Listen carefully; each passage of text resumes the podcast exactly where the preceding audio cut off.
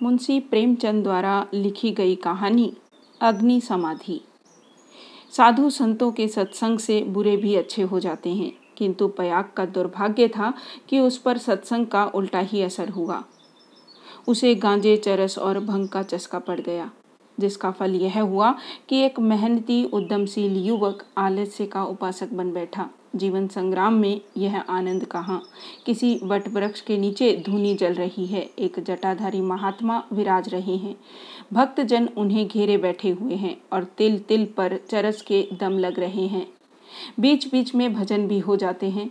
मजूरी धात्री में यह स्वर्ग सुख कहाँ? चिलम भरना पयाग का काम था। भक्तों को परलोक में पुण्य फल की आशा थी। पयाग को तत्काल फल मिलता था। चिल्मों पर पहला हक उसी का होता था। महात्माओं के सिरमुख से भागवत चर्चा सुनते हुए वह आनंद से विहल हो उठता था। उस पर आत्मविस्मृति सी छा जाती थी। वह सौरभ संगीत और प्रकाश से भरे हुए एक दूसरे ही संसार में पहुँच जाता था।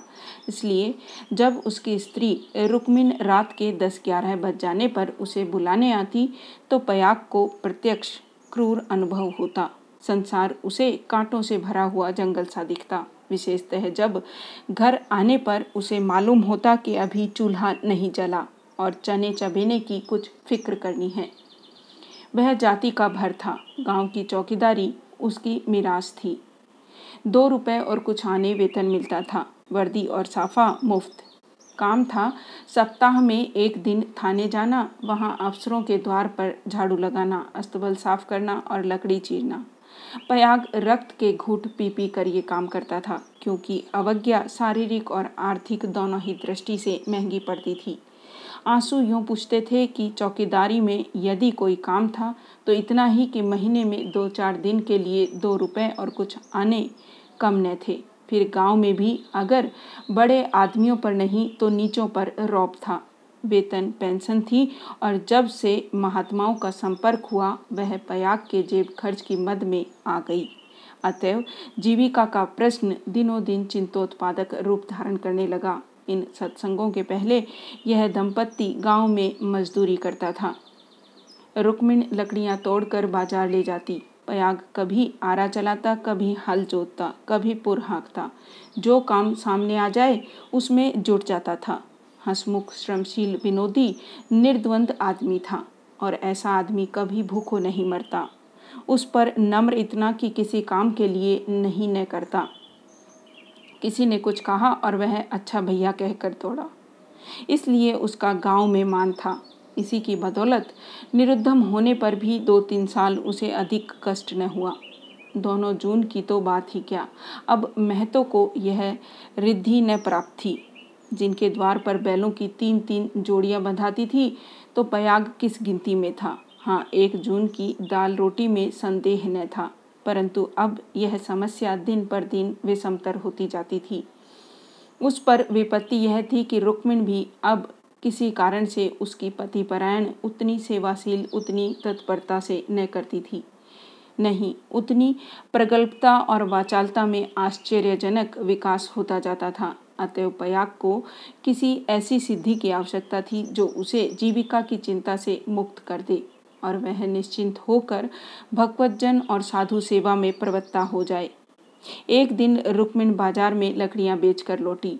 तो बयाग ने कहा, ला कुछ पैसे मुझे दे दे, दम लगा आऊँ। रुक्मिण ने मुँह फेर कर कहा, दम लगाने की ऐसी चाट है तो काम क्यों नहीं करते? क्या आजकल कोई बाबा नहीं है जो कर चिलम भरो? पयाग ने त्योरी चढ़ाकर कहा, भला चाहती है तो पैसे दे दे। नहीं तो इस तरह तंग करेगी तो एक दिन कहीं चला जाऊँगा। तब रोएगी। रुक्मिन अंगूठा दिखाकर बोली, रोए मेरी बला। तुम रहते ही हो तो कौन सोने का कोर खिला देते हो? अब भी छाती फाड़ती हूँ, तब भी छाती फाड़ूँगी। तो अब यही फैसला है। हाँ हाँ कह तो दिया, मेरे पास पैसे नहीं हैं। गहने बनवाने के लिए पैसे हैं और मैं चार पैसे माँगता हूँ तो यूँ जवाब देती है।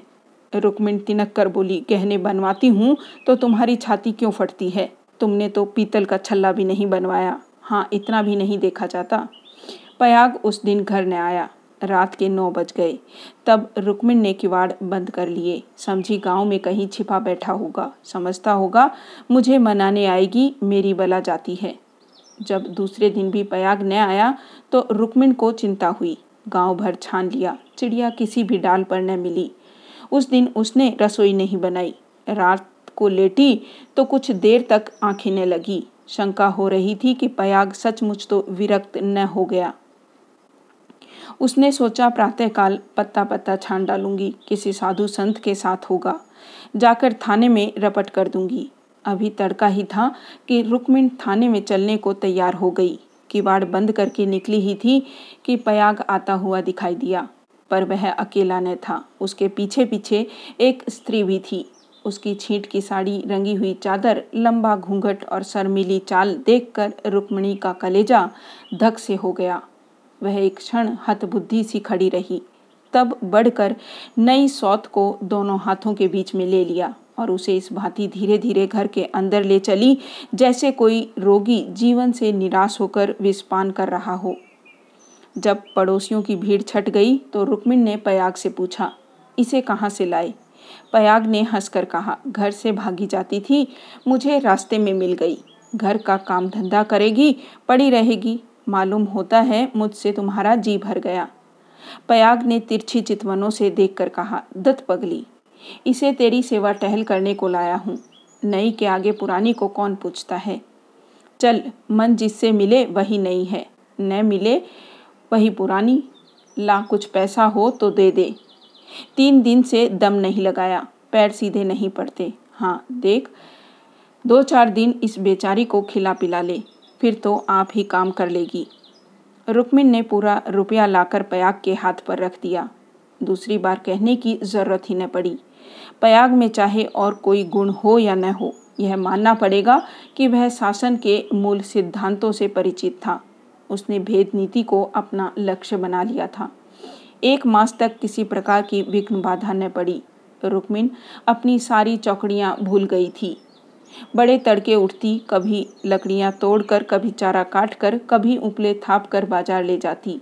वहाँ जो कुछ मिलता, उसका आधा तो पयाग के हत्ते चढ़ा देती।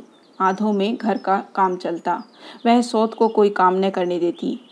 पड़ोसियों से कहती, बहन, सौत है तो क्या है? है तो अभी कल की बहुरिया। दो चार महीने भी आराम से न रहेगी तो क्या याद करेगी? मैं तो काम करने को हूँ ही। गाँव भर में रुक्मिण के सील स्वभाव का बखान होता था, पर सत्संगी, घाघ पयाग सब कुछ समझता था और अपनी नीति की सफलता पर प्रसन्न होता था। एक दिन बहू ने कहा, दीदी, अब तो घर में बैठे बैठे जी उबता है। मुझे भी कोई काम दिला दो।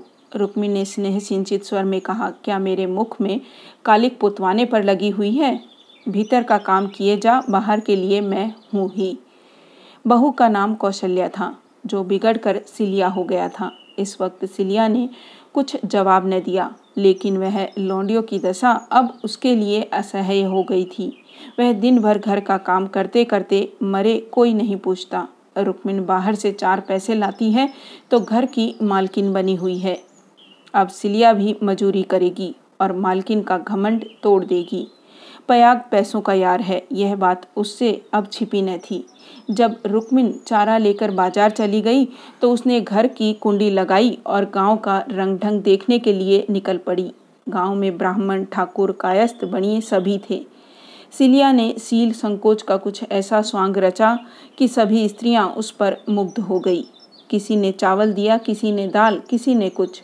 नई बहू की आवभगत कौन न करता। पहले ही दौरे में सिलिया को मालूम हो गया कि गाँव में पिसनहारी का स्थान खाली है और वह इस कमी को पूरा कर सकती है। वह यहाँ से घर लौटी तो उसने सिर पर गेहूँ से भरी एक टोकरी थी। पयाग ने पहर रात ही से चक्की की आवाज़ सुनी। तो रुक्मिन से बोला, आज तो सिलिया अभी से पीसने लगी। रुक्मिन बाज़ार से आटा लाई थी।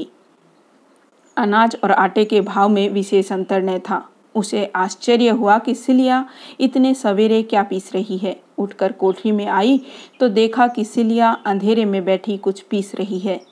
उसने जाकर उसका हाथ पकड़ लिया और टोकरी को उठाकर बोली, तुझसे किसने पीसने को कहा? किसका अनाज पीस रही है? सिलिया ने निशस्क होकर कहा, तुम जाकर आराम से सोती क्यों नहीं? मैं पीसती हूँ तो तुम्हारा क्या बिगड़ता है? चक्की की घुमुर घुमुर भी नहीं सही जाती। लाओ, टोकरी दे दो। बैठे बैठे कब तक खाऊँगी? दो महीने तो हो गए। मैंने तो तुझसे कुछ नहीं कहा। तुम कहो चाहे न कहो। अपना धर्म भी तो कुछ है। तू अभी यहाँ के आदमियों को नहीं जानती। आटा तो पिसाते सबको अच्छा लगता है। पैसे देते रोते हैं। किसका गेहूँ है? मैं सवेरे उसके सिर पर पटक आऊँगी। सिलिया ने रुक्मिण के हाथ से टोकरी छीन ली और बोली, पैसे क्यों न देंगे?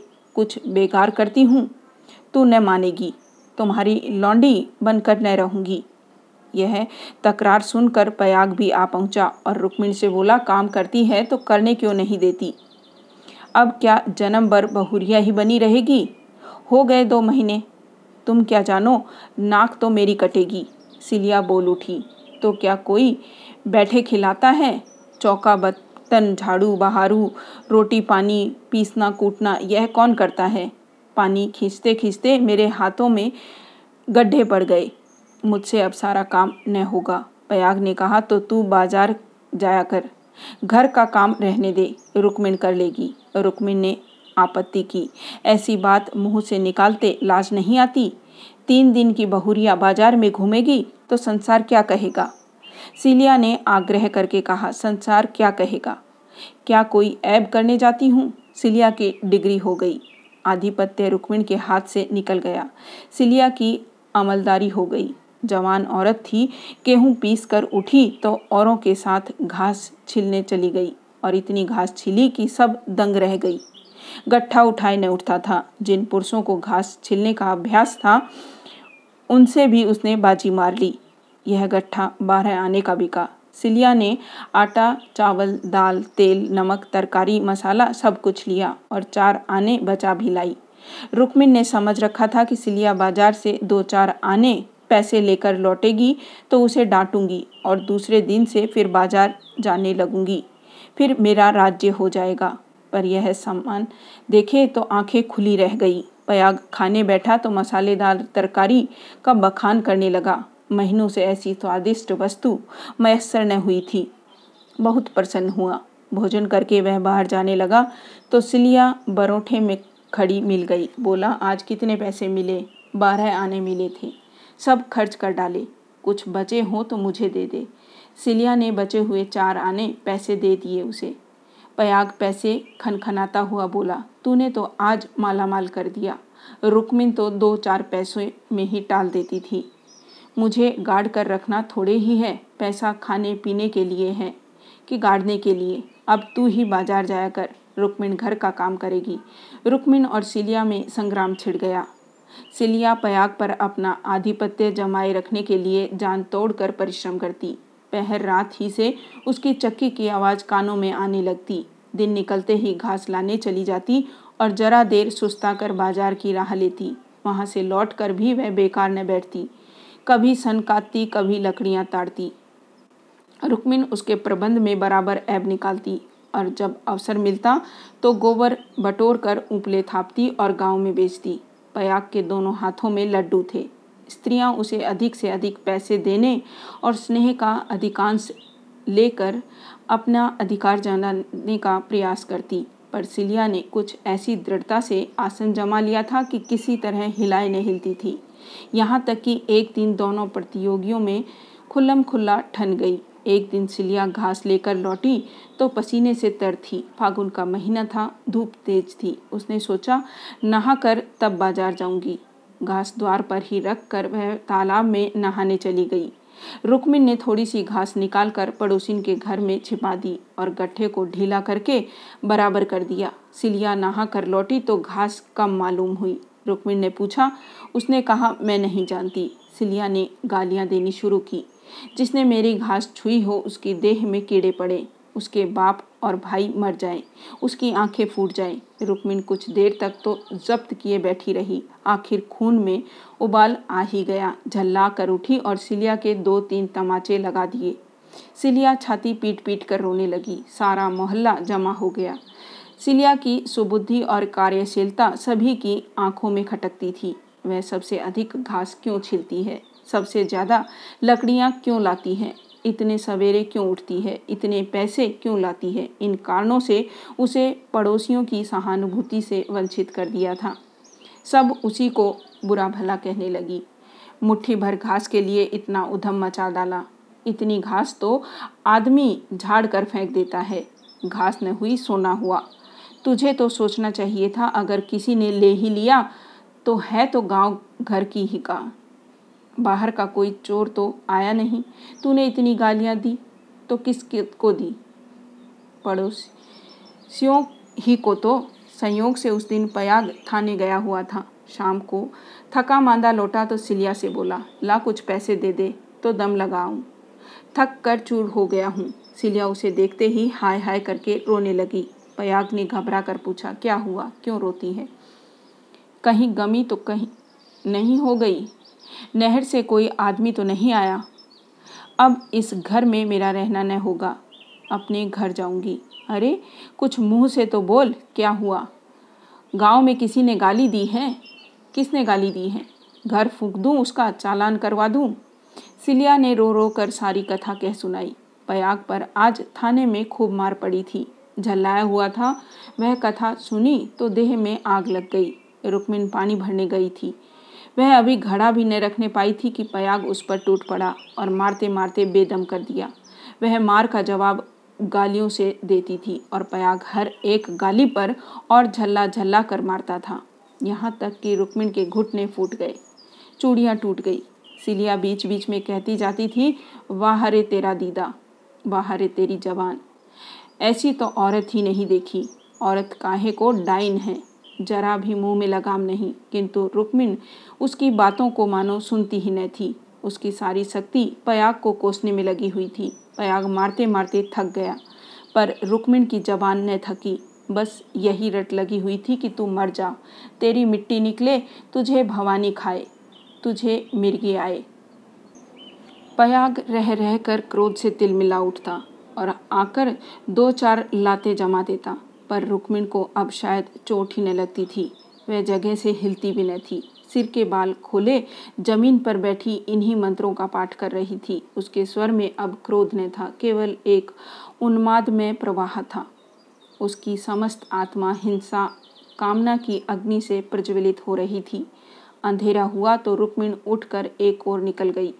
जैसे आँखों से आँसू की धार निकल जाती है, सिलिया भोजन बना रही थी। उसने उसे जाते देखा भी, पर कुछ पूछा नहीं। द्वार पर पयाग बैठा चिलम पी रहा था। उसने भी कुछ ने कहा। जब फ़सल पकने लगती थी तो डेढ़ दो महीने तक पयाग को हार की देखभाल करनी पड़ती थी। उसे किसानों से दोनों फ़सलों पर हल पीछे कुछ अनाज बंधा हुआ था।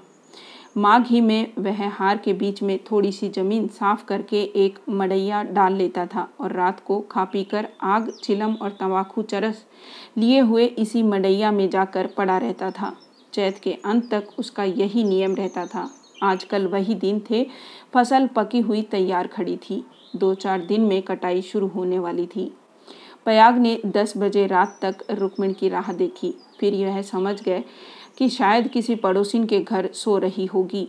उसने खा पी कर अपनी लाठी उठाई और सिलिया से बोला कि बाढ़ बंद कर ले, अगर रुक्मिन आए तो खोल देना और मना जुना कर थोड़ा बहुत खिला देना। तेरे पीछे आज इतना तूफ़ान हो गया। तुझे न जाने इतना गुस्सा कैसे आ गया। मैंने उसे कभी फूल की छड़ी से भी न छुआ था। कहीं बूढ़ धांस न मारी होगी। जो कल आफत आ गए सिलिया बोली, न जाने वह आएगी कि नहीं। मैं अकेली कैसे रहूँगी? मुझे डर लगता है। तो घर में कौन रहेगा? सुना घर पाकर कोई लोटा थाली उठा ले जाए तो डर किस बात का है? फिर रुक्मिन तो आती ही होगी। सिलिया ने अंदर से कुंडी बंद कर ली। पयाग हार की ओर चला। चरस की तरह में यह भजन गाता था।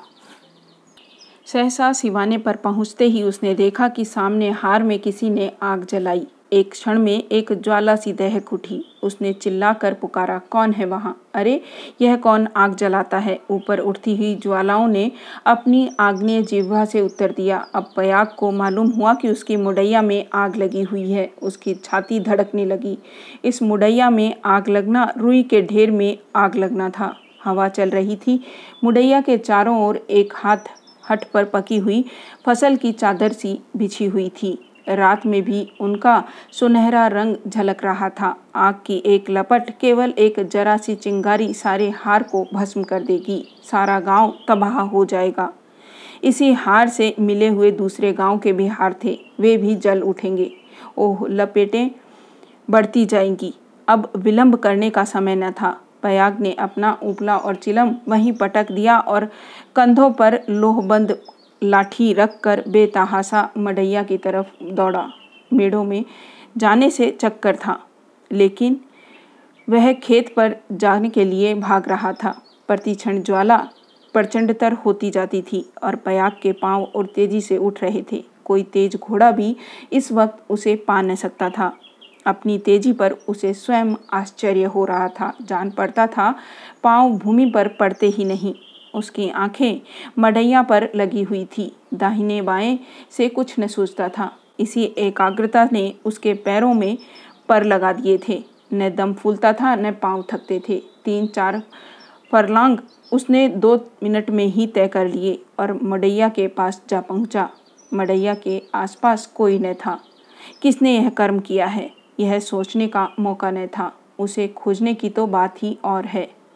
पयाग का संदेह रुक्मिन पर हुआ, पर यह क्रोध का समय न था। ज्वालाएँ, कुचाली बालकों की भांति ठट्ठा मारती, धक्कम धक्का करती, कभी दाहिनी और लपकती और कहीं बाई तरफ़।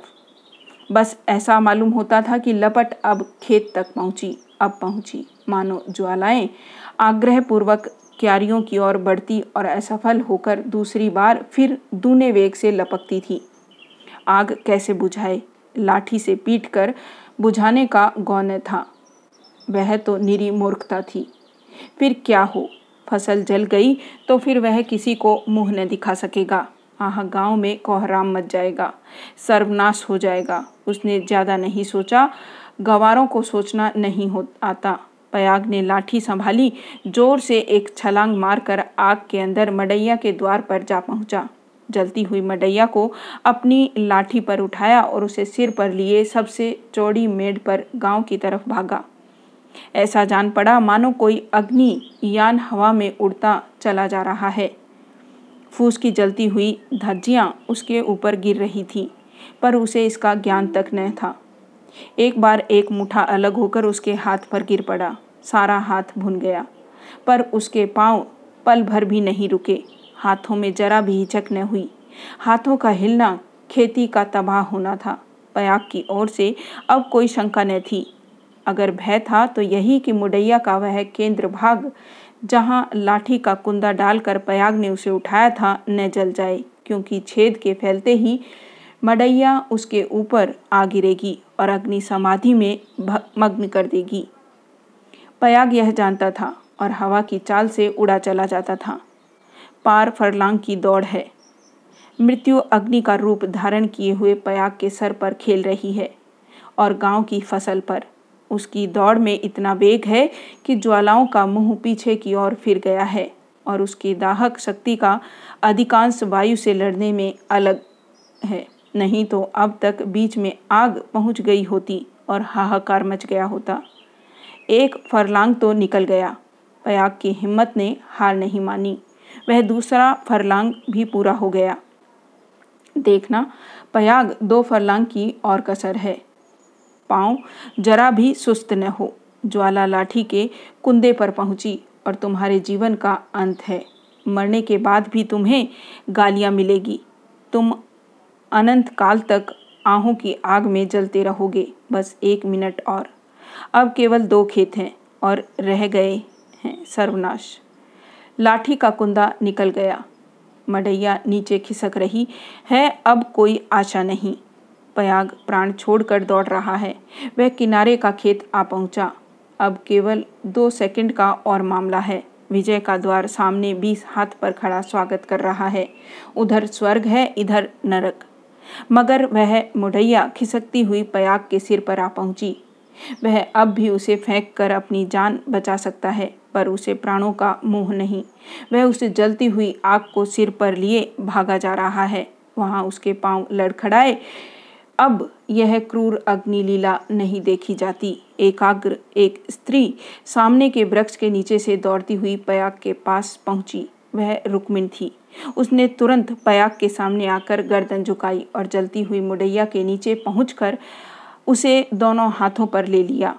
उसी दम पयाग मूर्छित होकर गिर पड़ा। उसका सारा मुँह झुलस गया था। रुक्मिण उसके अलाव को लिए एक सेकंड में खेत के डांडे पर आ पहुँची, मगर इतनी दूर में उसके हाथ जल गए। मुँह जल गया और कपड़ों में आग लग गई।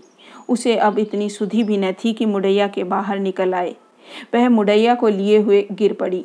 उसके बाद कुछ देर तक मुडैया हिलती रही। रुक्मिन हाथ पाँव फेंकती रही। फिर अग्नि ने उसे निगल लिया। रुक्मिण ने अग्नि समाधि ले ली। कुछ देर के बाद पयाग को होश आया। सारी देह जल रही थी। उसने देखा वृक्ष के नीचे फूस की लाल आग चमक रही है। उठकर दौड़ा और पैर से आग को हटा दिया। नीचे रुक्मिण की अधजली लाश पड़ी हुई थी। उसने बैठकर दोनों हाथों से मुँह ढाप लिया और रोने लगा। प्रातःकाल गाँव के लोग पयाग को उठाकर उसके घर ले गए। एक सप्ताह तक उसका इलाज होता रहा, पर बचा नहीं। कुछ तो आग ने जलाया था और कुछ कसर थी तो वह सोखाग्नि ने पूरी कर दी।